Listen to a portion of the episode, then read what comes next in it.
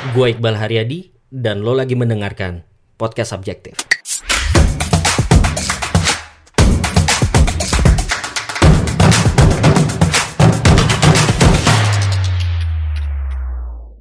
Dunia berubah dengan sangat cepat. Pertanyaannya, sudahkah lo siap beradaptasi? Di season ini, gue akan mengajak lo mengeksplor berbagai perubahan yang sedang dan akan terjadi di masa depan. Dari mulai perubahan tren industri pekerjaan, cara baru agar karir lo bisa berkembang, dan cara baru ngelihat peluang. Gue akan mengajak lo untuk bareng-bareng belajar dari cerita mereka yang berhasil beradaptasi atau menemukan peluang baru yang mungkin belum lo tahu. Di 10 episode pertama season ini, gue akan fokus membahas green jobs, tren jenis pekerjaan baru di dunia yang menguntungkan secara ekonomi dan berkontribusi pada pelestarian atau pemulihan lingkungan. Seri terbatas ini diproduksi podcast subjektif dan Coaction Indonesia, organisasi nirlaba yang fokus di isu energi terbarukan dan pembangunan berkelanjutan. Oke, 8 April 2021 saat ini gua sudah terhubung dengan salah seorang uh, gue bisa bilang kayaknya legenda juga kali ya di dunia persepedaan Indonesia. Gue juga baru pertama kali kenalan nih sama Mas Hendy Rahmat. Mas Hendy, apa kabar? Halo, apa kabar Iqbal? Sehat-sehat, alhamdulillah. Sehat-sehat ya, semua ya. Dengar ya. Ya, ya, ya. Thank you Mas Hendy waktunya. Mas Hendy untuk memulai uh, obrolan, boleh nggak Mas Hendy cerita singkat uh, perkenalan uh, Mas Hendy-nya sendiri dan uh, Westbike? Mungkin teman-teman uh, apa banyak yang pengen tahu juga nih apa itu Westbike dan apa yang dikerjakan. Monggo Mas. Uh, saya kenal semua, saya dengan Hendy Rahmat, saya selaku founder dan CEO Westbike Messenger Service uh, apa sih Westbike Messenger Service itu? Uh, Westbike Messenger Service itu adalah suatu jasa pengantaran paket atau dokumen dengan moda transportasi sepeda. Uh, hampir sama lah kayak uh, City Courier, tapi kita uh, menggunakan moda transportasi sepeda. Kenapa pakai moda transportasi sepeda? Karena ya awalnya kalau sedikit cerita belakangnya ya brand Westbike itu udah toko sepeda yang dikenal uh, toko sepeda di Jakarta Barat. Lalu 2013 saya merubah bisnisnya bersama teman-teman komunitas Westbike yang selama tiga tahun dari 2010 sampai 2013 dibentuk. Uh, kita sama-sama uh, bikin nih uh, jasa pengantaran paket atau dokumen ini dengan model transportasi sepeda. Kepikirannya sih uh, pada saat ya uh, pada saat itu tren sepedanya lagi sempat meredup pada saat itu lalu toko juga sudah mulai rada sepi karena orang sudah mulai terbiasa belanja online uh, dan anak-anak juga ada makin pinter ya orang bisa servis sepeda sendiri gitu karena sepeda kan tidak terlalu banyak komponennya ya jadi tidak terlalu ribet lah. Jadi uh, otomatis pada saat itu bisnis saya atau sepeda ada rada sepi lah ya itulah dari situ saya kepikiran membuka bikin usaha ini kenapa karena tanpa kita sadari Jakarta udah semakin macet gitu ya. Dan Jakarta juga polusinya udah semakin tinggi. Uh, kenapa nggak kita coba melakukan sesuatu gitu lah dengan hmm. uh, bikin bisnis ini selain menghasilkan uang, selain menghasilkan uh, pendapatan, tapi bisa uh, berimbas kepada orang-orang di sekitar kita. Secara langsung kita bisa membantu uh, pemerintah Jakarta dengan mengurangi kemacetan dan mengurangi polusi. Kira-kira gitulah uh, karena sering ya karena kita sering sepedaan di jalan dan ngerasa wah terus semakin macet nih ya terus terus semakin hmm. polusinya udah semakin berasa banget gitu cukup mengganggu lah dengan kita eh, pada saat kita bersepedaan ya udah kenapa nggak kita coba mulai uh, bisnis uh, jasa kurir ini gitu yeah. awalnya ya awalnya kebutuhan saya sendiri gitu saya hmm. masih kerja pada saat itu di uh, pemerintahan uh, kebutuhan saya sendiri dan dia akhirnya selama enam bulan kita uh, bikin studinya lah si tentang si kurir sepeda ini dan hasilnya wah cukup efektif juga gitu untuk di perkantoran, di pusat bisnis, di mall, masuk masuk mall apartemen itu sepeda kan lebih simpel ya, yeah, parkirnya yeah. gampang, lalu rambu-rambunya juga masih ya bisa dibilang abu-abu lah gitu. Kita masih uh, sejajar dengan pejalan kaki hmm. gitu yang di mana kita bisa lewat trotoar kita bisa nyebrang lewat tangga penyeberangan gitu jadi di di di titik-titik kemacetan itu kita bisa lebih lebih cepat lah ya, ya. sepeda ini ya gitu jadi itulah awalnya dari 2013 brand Westback Messenger service-nya Oktober kita hadirkan di tengah masyarakat ini. Ya, ya, ya, ya, ya. Mas Hendy berarti ini kan udah dari ya. lama banget ya. Uh, ya. Dari 2013 ya si ya. apa Westbike uh, Messenger ya sendiri. Nah, tapi sebelum ke situ Mas Hendy sendiri juga udah buat toko sepeda dari 2010 ya kalau aku nggak salah ya. Iya, betul 2010. Ya, ya, ya. Dan berarti maksudnya Mas Hendy kan berarti sudah melihat tren bersepeda tuh dari zaman itu dan sekarang mungkin pandemi kan naik lagi ya kayaknya. Kalau secara umum yang Mas Hendy yang Mas Hendy lihat apa nih perbedaannya uh, tren dulu? Kalau dulu kan kayaknya 2010 tuh trennya tren fiksi ya. Sepeda-sepeda fiksi. Iya, betul, betul. Terus kalau betul, betul. belakangan mungkin uh, macam-macam lah ya, tapi lebih banyak ke culture sepedanya naik lagi nih. Kalau Mas Hendy sebagai orang yang udah lama berkecimpung di skena atau budaya sepeda ini ngelihatnya tren ini kayak gimana mas? Ya kalau saya lihat sih semakin sini semakin banyak orang uh, menggunakan sepeda sebagai moda transportasinya ya sebagai aktivitas kesehariannya banyak yang semakin ke sini semakin banyak orang yang back to work. Semakin ke sini juga banyak yang orang benar-benar daily commuting yang benar-benar kesehariannya dengan uh, sepeda gitu. Berbeda. Kalau dulu mungkin 2009 dari 2009 2010 itu orang masih uh, buat weekendan. Weekenders kita bilangnya weekenders. Yeah, yeah, yeah, yeah. cuma buat weekend doang gitu ya. Uh, cuman sekarang orang udah makin banyak. Kalau coba kalau perhatiin setiap pagi di jalan protokol itu bukan hanya orang yang berolahraga hmm. uh, sepeda aja gitu ya setiap pagi tapi juga emang benar-benar orang ke kantor menggunakan sepeda sejalan dengan itu juga pemerintah Jakarta juga udah semakin sudah semakin apa ya sudah semakin memperhatikan lah hmm. uh, moda transportasi sepeda ini sebagai alternatif untuk mengurangi kemacetan dengan banyaknya eh, jalur-jalur sepeda udah semakin proper, udah semakin baik. Lalu sekarang kalau nggak salah setiap gedung tuh sudah mulai menyediakan parkir uh, tempat ganti baju atau shower room hmm, gitu ya yeah. buat mandi gitu. Yeah, uh, yeah, yeah. Terus parkir uh, juga uh, pemerintah DKI Jakarta juga sudah mewajibkan setiap gedung itu mempunyai parkiran sepeda di depan yang proper. Hmm. Berbeda sekali pada saat kita dulu 2000 ya dari 2012 2013 saya awal bikin Westbike ya gitu.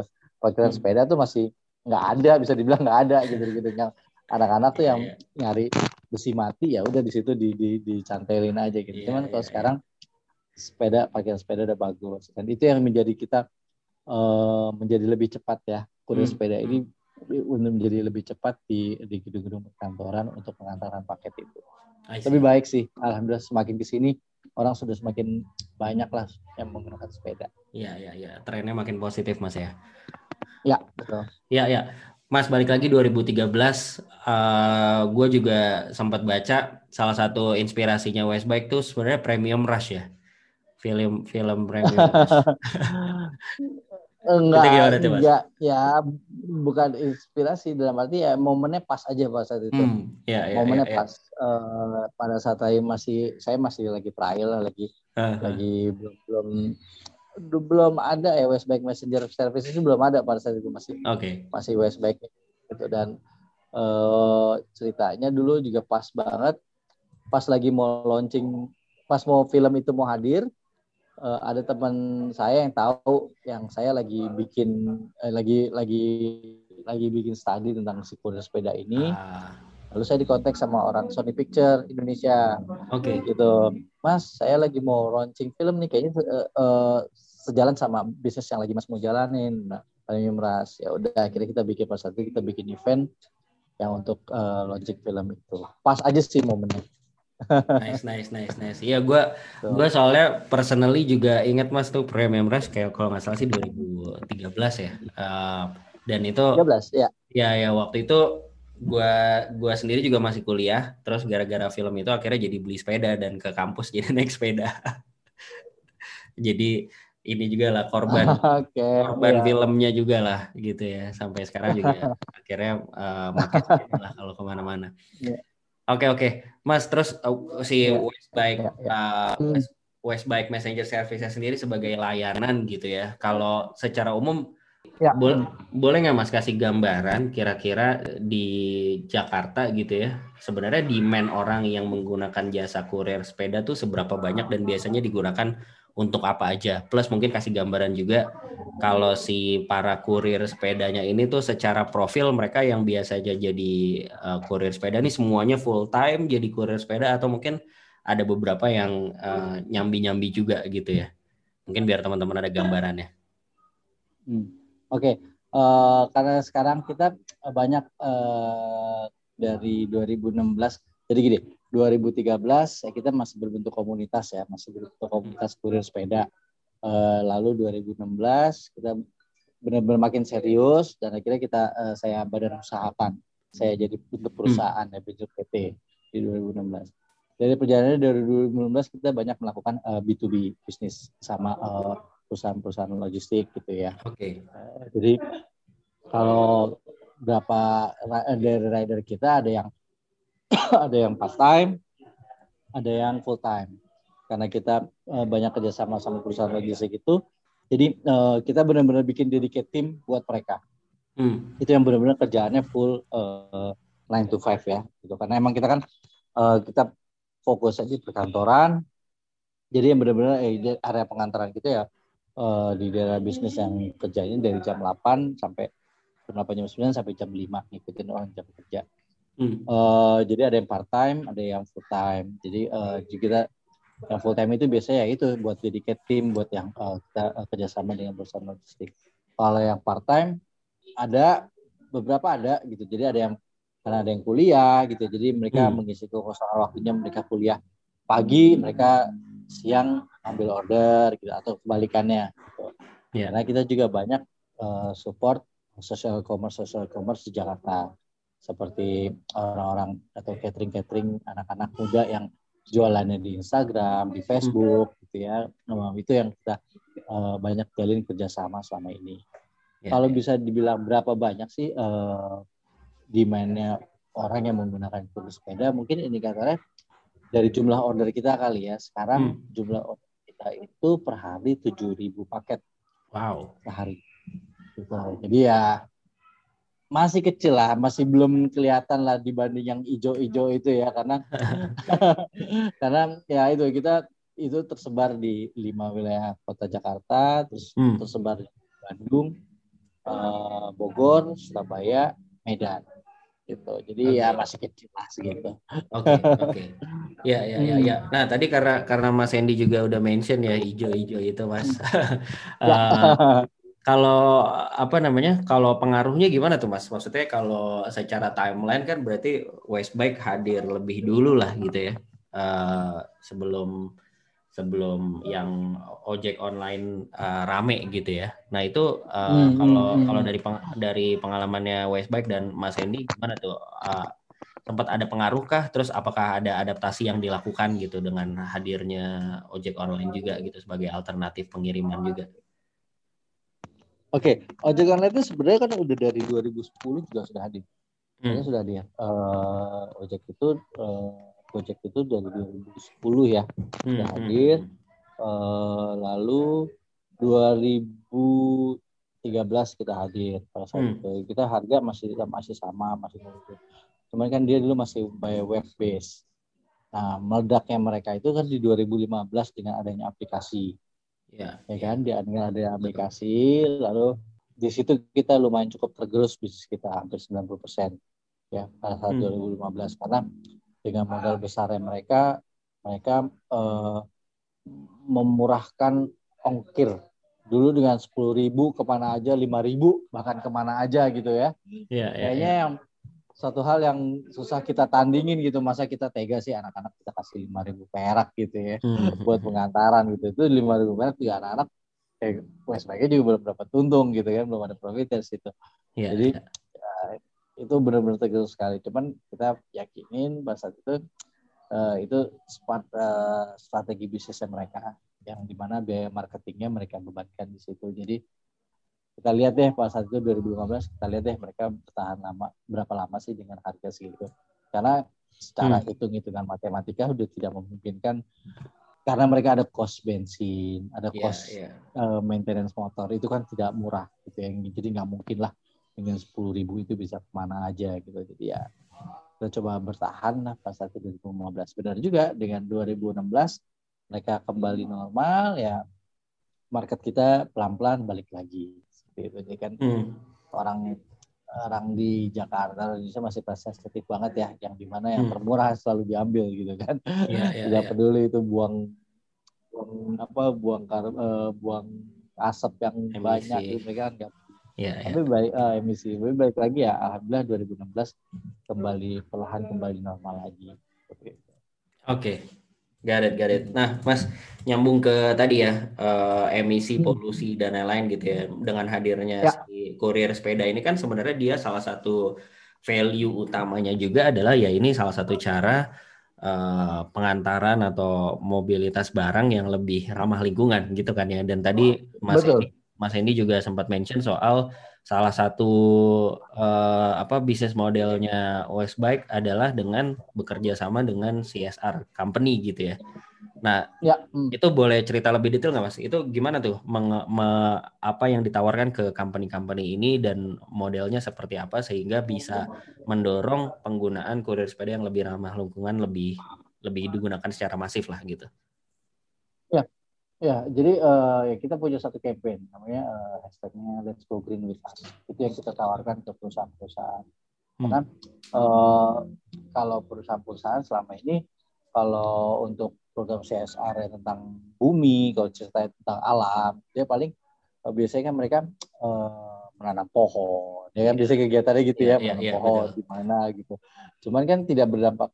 Oke, okay, itu bagus, itu bagus gitu. Cuman ini ada lagi loh uh, salah satu uh, movement yang di mana kalian bisa dukung gitu dan akhirnya uh, kerjanya nyata gitu ya. Uh, hmm efeknya uh, dampaknya juga nyata gitu buat uh, buat kota kita buat kota Jakarta uh, selain mengurangi polusi itu mengurangi cost banget deh gitu terbukti kita bicara uh, barometernya di 2019 selama hmm.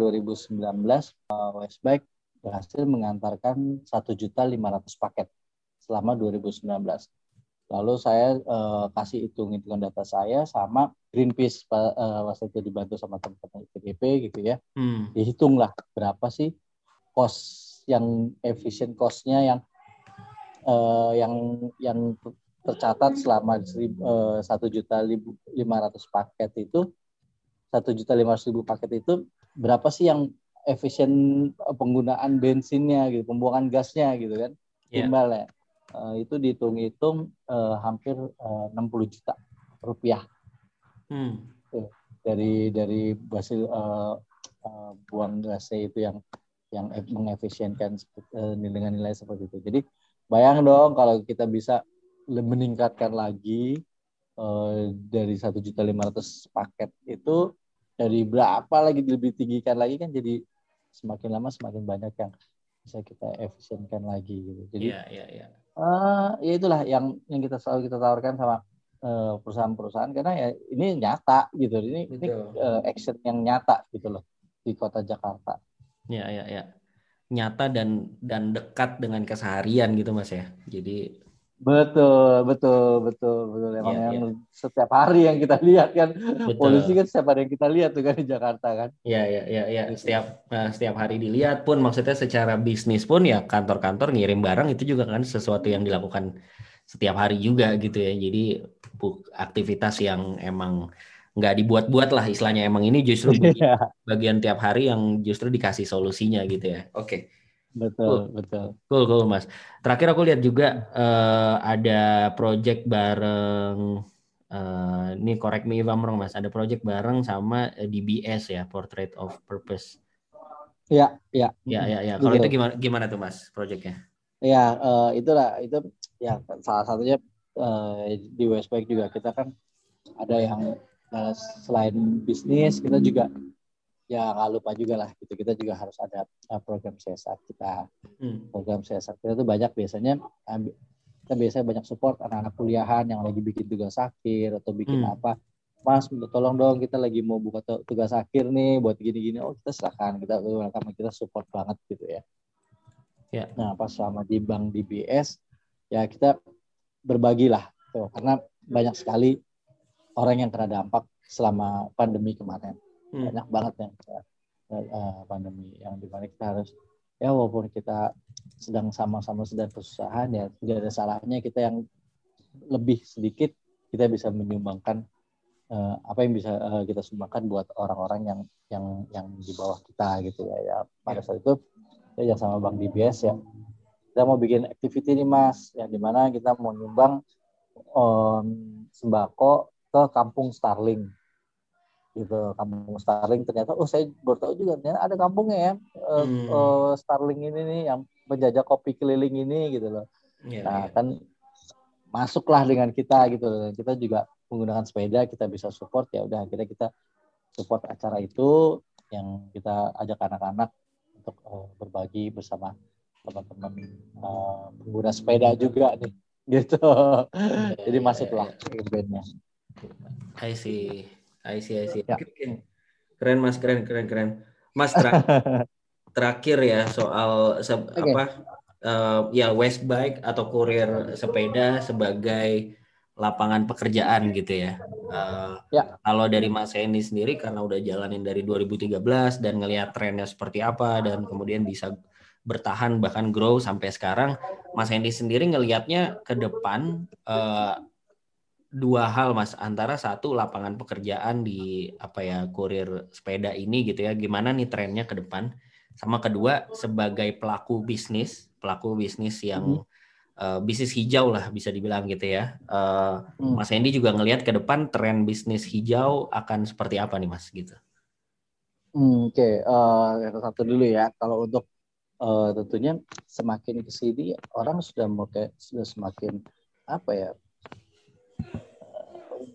bilangnya gimana ya kita bukan ada sombong ya cuman akhirnya orang sudah mulai melihat sepeda ini benar-benar uh, efektif sekali di di di, di pusat-pusat bisnis yang seperti saya hmm. bilang tadi gitu yeah. Ya. uh, dan makin banyak yang ke sini sekarang kita ada banyak nih kerjasama sama perusahaan logistik-logistik lain gitu ya jadi kita bisa bilang ya, ya ini bisa menjadi lapangan pekerjaan tentunya. Kalau nggak bisa lagi lapangan pekerjaan, nggak mungkin lah Westback bisa bertahan sampai sekarang ya gitu.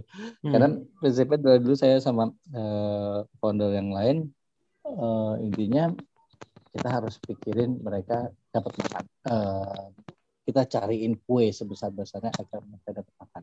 Yang penting yeah. kesejahteraan anak-anak dulu di lapangan, ya kan kalau mereka bisa merasa nyaman, ya tentunya kita akan cepat sekali berkembangnya gitu. dan terbukti gitu loh dari 2016 dengan kita jadi perusahaan pelan-pelan kita susun uh, struktur uh, uh, struktur perusahaannya. Dimulai dari jujur back office yang BMS sekarang hmm. itu anak-anak dari kurir. Jadi kita pikirkan sekali dari segi orderannya jenjang karirnya buat mereka ya kita kita pikirin gitu. Jadi ini loh bener loh ini gue jadi dari, dari kuda sepeda akhirnya gue jadi jadi orang kantoran gitu kan hmm. kasarnya seperti itu kan gitu jadi yeah, itu yeah, yeah. Uh, hal-hal seperti itu jadi uh, challenge-nya ya ya kita harus terus uh, menggandeng perusahaan-perusahaan yang mempunyai visi dan misi yang sama dengan kita alhamdulillah sih sekarang orang semakin aware banget dengan dengan dengan uh, berbau lama lingkungan ya Hmm. Jadi kalau itu menyambung juga jawaban nomor dua gitu yang semakin ke sini orang udah semakin aware banget. Dan saya yakin insya Allah ya semua sih harus bergerak sama antara swasta, pemerintah untuk sama-sama nih untuk memperhatikan lingkungan karena sebenarnya kayak eh, perusahaan logistik tidak perlu takut gitu yang di mana kan kalau perusahaan logistik intinya kan mereka mengantarkan paket ya kan Betul. mereka mengantarkan paket sampai ke tujuan gitu cuman sekarang nih lo udah ada alternatifnya nih gitu loh yang ya di mana lo bisa ngantar paket tapi lo juga bisa ikut membantu mengurangi polusi jadi sejalan dengan itulah pelan-pelan banyak yang akhirnya gayung bersambut dengan campaign Let's Go Green kita ini banyak yang menangkap lah message itu. Ya. Alhamdulillah. Oke oke oke. Thank you Mas Hendy. Jadi uh, tren uh, apa namanya tren uh. peduli lingkungan ini juga semakin baik gitu ya bisnis bisnis hijau semakin uh, lebih mudah ya. juga untuk diterima karena makin banyak orang yang aware juga jadi sebenarnya kita uh, apa namanya optimis lah ya bahwa uh, semakin ya, banyak ya. bisnis-bisnis hijau, semakin banyak gerakan-gerakan hijau pun semak akan semakin mudah untuk terfasilitasi lah ke sininya gitu ya. Iya, anak-anak milenial sudah semakin sudah semakin canggih-canggih, sudah semakin sudah semakin memperhatikan hal seperti ini gitu. Banyak kemarin ya. akhirnya kita uh, pada saat ya banyaklah saya ketemu sama teman-teman anak-anak muda yang yang bisnisnya aneh-aneh tapi ya itu memperhatikan lingkungan gitu udah makin banyak banget sekarang gitu siap siap, siap. oke mas Hendy terakhir terakhir uh, oke okay, bu buat teman-teman yang mungkin pengen memulai bisnis atau mulai bergerak mengambil pekerjaan yang berhubungan dengan green jobs lah gitu pekerjaan-pekerjaan yang berkontribusi pada lingkungan gitu ya atau bisnis yang berkontribusi pada lingkungan apa uh, tips dari Mas Hendy sebagai penutup? Oke mungkin kalau emang mau mulai bisnis uh, yang green job seperti ini mungkin bisa dimulai mencari permasalahannya apa sih masalahnya gitu loh. Nah dari situ yang kita starting pointnya yang di mana ayo ini ada permasalahan seperti ini nih. Ya udah kita mulai uh, pikirkan bagaimana solusinya memecahkan masalah ini. Pelan-pelan nanti akan ketemulah uh, apa ya bisa modal segala macam dukungan itu pelan-pelan akan akan ketemu lah ya, untuk uh, mendukung kerja, uh, kerjaan seperti ini.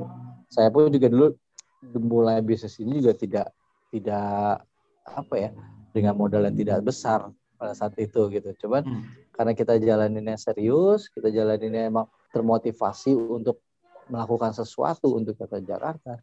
Ya, enjoy jalaninnya, nikmatin prosesnya. Alhamdulillah sampai sekarang ya bisa berkembang terus.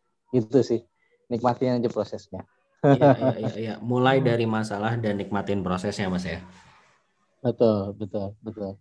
Ya, ya, oke. Okay. Terima kasih Mas Hendri Rahmat dari Westlife Messenger. Terima kasih okay. banyak waktunya. Oke, okay, Pak. Thank you, Mas ya. Sama-sama. Oke. Okay.